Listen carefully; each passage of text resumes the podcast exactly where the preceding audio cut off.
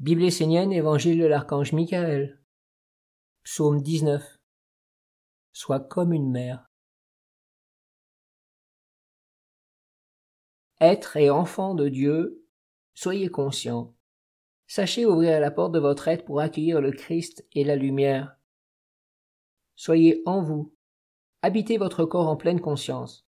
Ne laissez pas d'autres habitants diriger votre vie.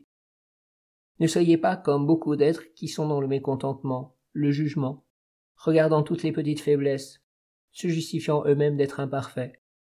Ne suivez pas ces êtres, ne les écoutez pas, car ils sont porteurs de maladies.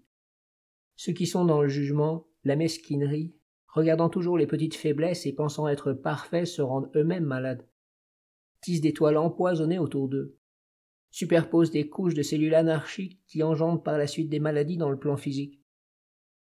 Soyez saints, ouvrez-vous dans la joie, dans le bonheur intérieur véritable. Ne soyez pas des êtres superficiels, n'ayez pas peur de ce que vous êtes, ne soyez pas faux, soyez vrais et vivants. L'amour n'a pas peur de donner. Alors, ne vous réfugiez pas chez vous en pensant que tel ou tel être peut vous faire du mal. Si vous êtes dans l'amour, ce sera l'abondance. Vous ne perdrez pas ce que vous avez, et en plus vous donnerez. Celui qui a peur de s'approcher des autres parce qu'il pense que cela peut nuire à sa stabilité intérieure n'est pas dans l'amour, ou plutôt est dans l'amour illusoire.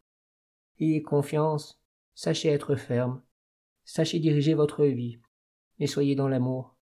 L'amour d'un ami, l'amour d'un homme ou d'une femme, l'amour d'un enfant sont des trésors, quelque chose d'équilibrant et de stabilisant. L'amour pour le tout est le trésor des trésors.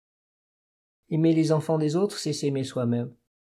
Ne sois pas comme ces femmes qui n'aiment que leurs enfants et qui ne pensent qu'à leur bien sans penser aux enfants des autres, sans les accepter. Sois une vraie mère, celle qui aime tous les enfants, les siens comme ceux des autres, car elle sait que tout enfant est pur et vient d'une création divine.